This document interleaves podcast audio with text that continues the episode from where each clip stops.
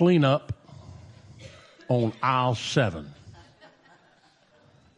As a young boy, I worked at a grocery store in Bunnell called Branham's Grocery.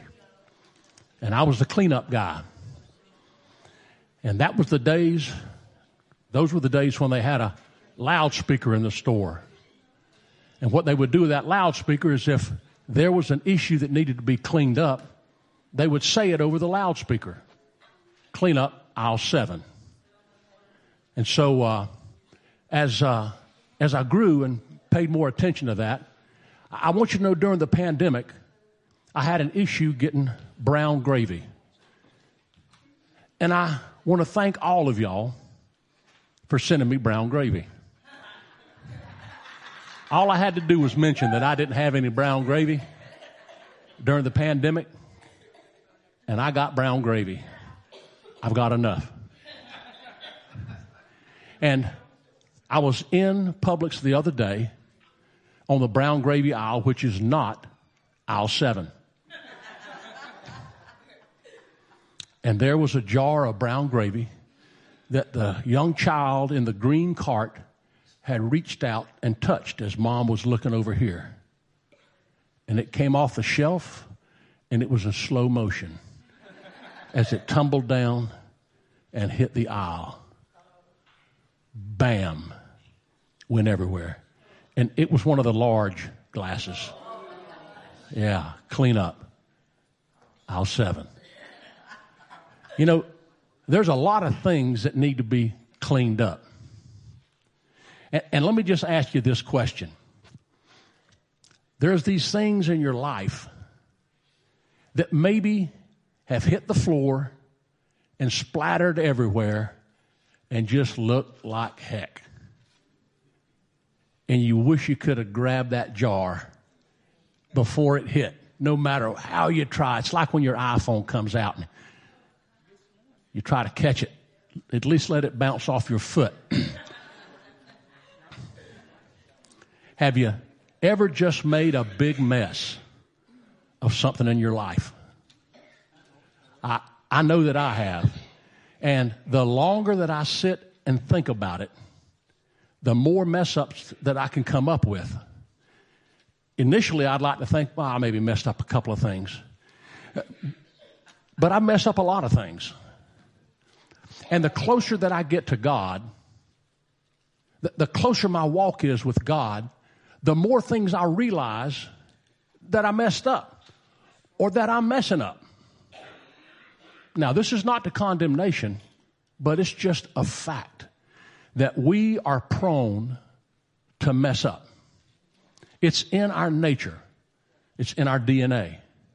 And the things that I used to not think were mess ups, the closer that I get in relationships with the loved ones that I have, the more I realized, man, I messed that up. I was talking with one of my children the other day. I won't say her name, but she's my youngest daughter. and we were having a discussion on the phone. And I let it get a little out of control. That is, I let me get a little out of control. And my daughter parroted back something to me that I had said. Yeah, John, that hurts. She said, Dad, it's not what you say, it's how you say it. Oh. Clean up aisle seven. And I realized that when I have these mess ups, you can let them sit for a long time. Somebody's going to track through them. They're going to get cut on the glass. They're going to scale over. It's best when you have a mess up to clean it up as soon as you can. Amen. Amen. And, and I want to tell you a story today about a man that was close to Jesus and he messed up. He messed up several times. His name is Peter. And Peter had a couple of fatal flaw type things that he's had to work through with God. And I want to show you that Peter's just like we are. And that God speaks to Peter just like he speaks to us. And that the same thing that can happen to Peter can happen to us as far as God restoring us. And so, what I want you to get out of this today is to understand that the mess ups that we have, you can tarry with them, you can hold them for a long time, or you can clean them up fast. Let me give you the setting.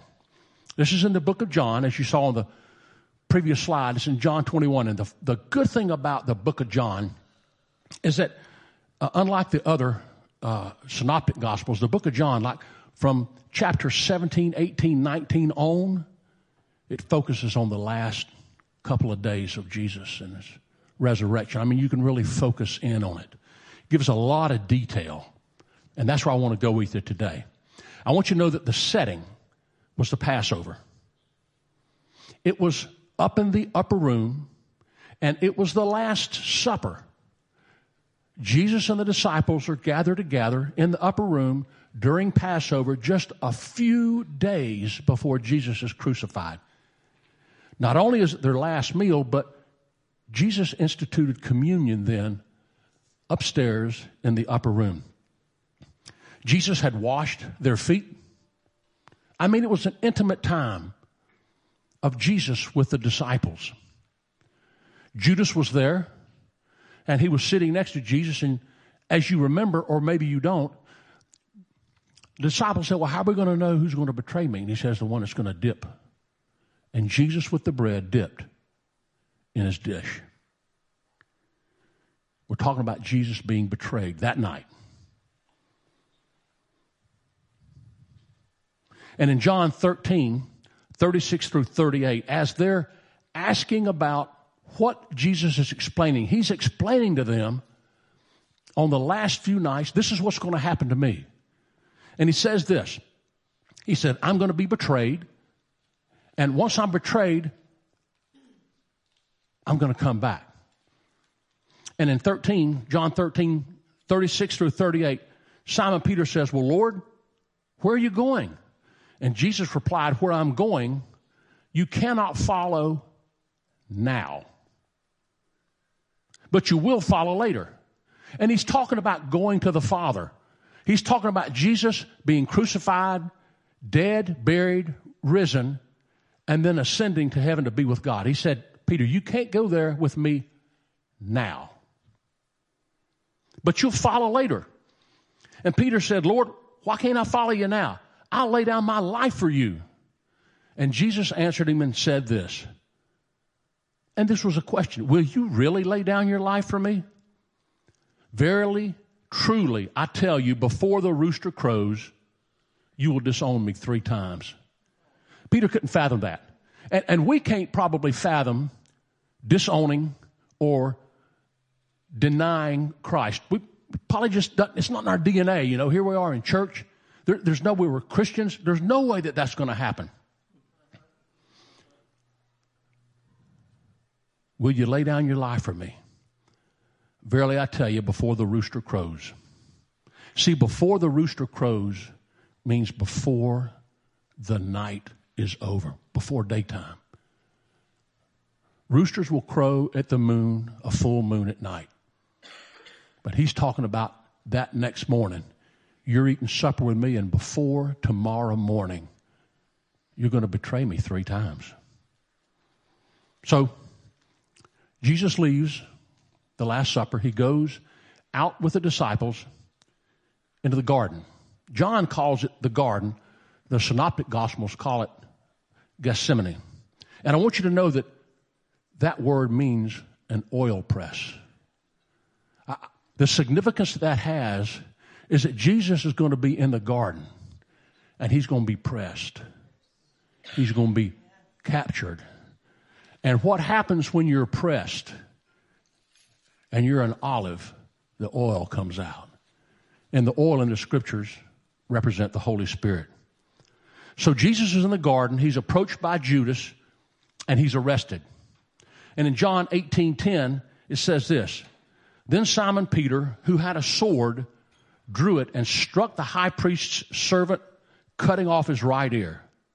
And Jesus commanded Peter, Put your sword away. Shall I not drink of the cup my Father has given me? The first rebuke. He's already told Peter, You're going to, you're going to betray me in the morning. And Peter's going to prove himself, and he cuts off a man's ear. The other gospels say that Jesus puts a man's ear back on. And here's another rebuke. You know, it's funny how mistakes just follow themselves, and they're easier to make once you start making them. It's just like a slide that you get on, and you can just slide right down it very quickly. So Jesus is then taken to the courtyard of the high priest Caiaphas. And so he's in this courtyard and he's hanging around with the disciples that were there and all the people that were there. Some of the historians say that there were 600 Roman soldiers that came that night, and 100 of the people in the court of the high priest. It was a big, it was a big deal, and the Romans were there to make sure that the Roman soldiers to make sure that nothing happened. And in John 18, it, it says this Simon Peter and another disciple were following Jesus because the disciple that was known to the high priest, he went in with Jesus into the high priest's courtyard. You can see that. The palace, the temple, the courtyard in. But Peter had to wait outside the door. And the other disciple who was known to the high priest came back, spoke to the servant girl on duty, and brought Peter in. And as he was brought in, here's what she said You aren't one of the man's disciples, too, are you? Peter said, I am not. Just like when my daughter said to me, Daddy, it's not what you're saying, it's how you're saying it. Bam. Clean up. Aisle seven. I should have seen it coming. And here's Peter hanging around his first denial. And the scriptures say in John 18 that it was cold, and the servants and the officials stood around a fire. Now, I want to pause just a moment on this fire. It's a cold night, and they're standing around this fire. This fire is mentioned a couple of times in the Bible anthrakia. It's a coal fire. It's not like fat wood and big flames coming out of a barrel. It's one of those coal fires. I'm sure you've sat around them. The embers are there, and they're big, and it's just nice, and it sends out a lot of heat. And Peter was there, keeping warm, and he was standing with him warming himself around this anthracia, this coal fire. And meanwhile, John 18, while Peter was still standing there warming himself, they asked him, Aren't you one of his disciples? Are you? He denied it, saying, I'm not. One of the high priest's servants, a relative of the man whose ear Peter had cut off, challenged him. Didn't I see you with him in the garden? And again, Peter denied it. And at that moment, after the third denial, the rooster crowed. Clean up. Aisle seven. That jar of gravy dropped and it hit. And the rooster crowed. Let me ask you a question Has a rooster ever crowed for you. Have you heard that rooster crow when you realized you might have been in the wrong spot? You might have been in the wrong place. The Holy Spirit might have been talking to you. I'll tell you, the rooster has crowed for me more times than I would like to admit. The Holy Spirit, you know, don't say I'm tempted but I'll give you a way of escape. There's been times I've said, this is a clear way of escape. but I'm not going to escape. Cock a doodle doo. The roosters crowed. And before the rooster crows means before morning, before the day's over. Look, we all have had the rooster crow for us. We've all had it happen. We've all stumbled and fell. We've all messed up things in our lives. But I'm going to tell you, there is a way out for those of us who know the Lord, who love the Lord. He's giving us a way out. Winston Churchill said this success is stumbling from failure to failure with no loss of enthusiasm. Thomas Edison says, I have not failed, but I found 10,000 ways it won't work. You see, your failures can help you succeed. Measure twice, cut once. When you don't do that, you're buying another piece of trim because it's that much off. You see, God can clean up a mess up. That's what God's made for. God is made to clean up a mess up. And I want you to know that the things that we mess up, God's not going to let them linger. All we got to do is come to Him. He, he even says that He forgets our sins as far the east is from the west. He throws them in the sea of forgetfulness. John 21 1 says this Afterward, Jesus appeared again to his disciples by the Sea of Galilee. And it happened this way. Let me tell you what way it happened. Jesus was crucified, the tomb was empty. He'd appeared to his disciples, and about two weeks after all this happened, John and Peter and the guys were out fishing. I mean, it's a couple of weeks, and let's go fishing. And they fished all night long and didn't catch a thing. And this man that wasn't immediately recognized to them was Jesus. And this is the story, you've probably all heard it. Have you caught anything? No, we fished all night, we haven't caught anything. Well, throw your net on the other side of the boat. And they caught this great catch of fish. And as Peter looked, he saw that it was Jesus on the shore. And Jesus said, Bring your fish, come on, let's have breakfast. And Jesus was sitting beside a fire. Anthracite, a bed of coals that would cook a fish really well. And as he's sitting there by this fire, the same exact Greek word that was used where Peter was getting warmed, the same exact Greek word where Peter denied Jesus. Now Jesus is by that same kind of fire with a fish on it. And he says this Do you love me? And the third time he said it to him Simon, son of John, do you love me? And the scriptures say that Peter was hurt because Jesus asked him the third time, Do you love me? He said, Lord, you know all things. You know that I love you. You see, God knows all things.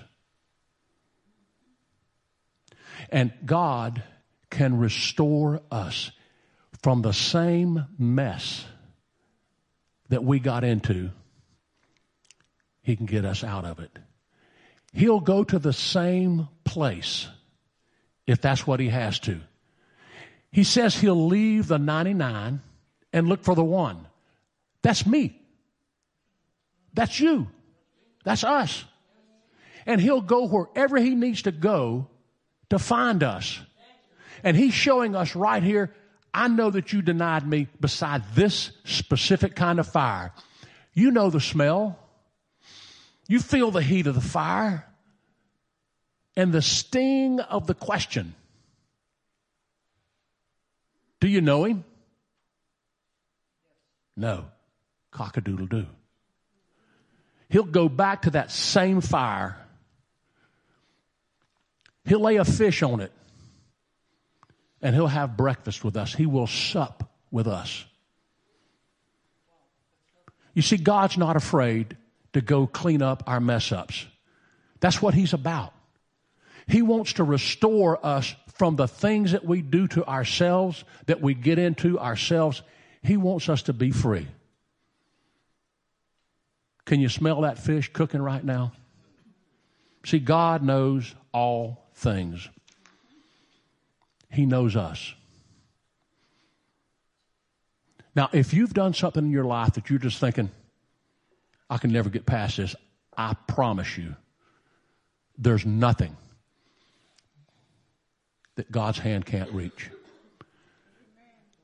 There's nothing that you can think or do that God can't restore you.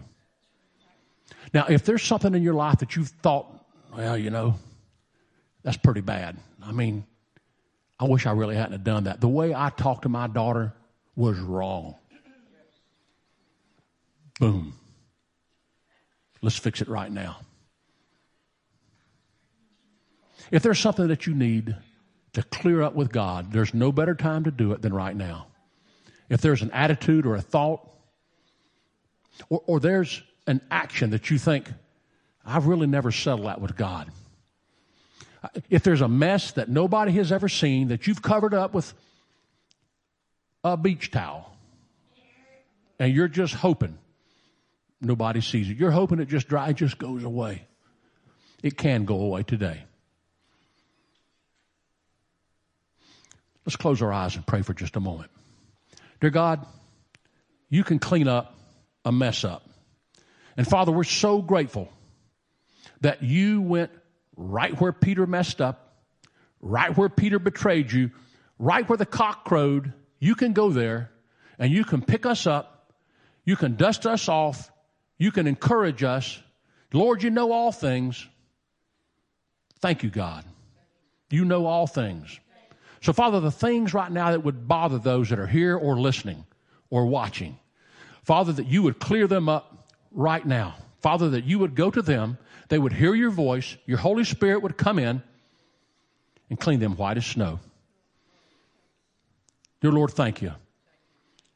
Thank you, Lord, that you can go right to aisle seven in our lives. You can mop it up, clean it up, and we're good to go. Thank you, God. In Jesus' name, amen. Hallelujah. God bless you guys. Have a great week. I love you. God loves you. Amen. Hello, this is Pastor Louis. I hope you've enjoyed the message today, and I hope that it has encouraged you. If you need any further information about the message or our ministries, please contact us at the numbers on the screen. Our live worship is 10:30 each Sunday morning, and we can also be seen on YouTube and Facebook at thelivingcornerstone.org. Be blessed.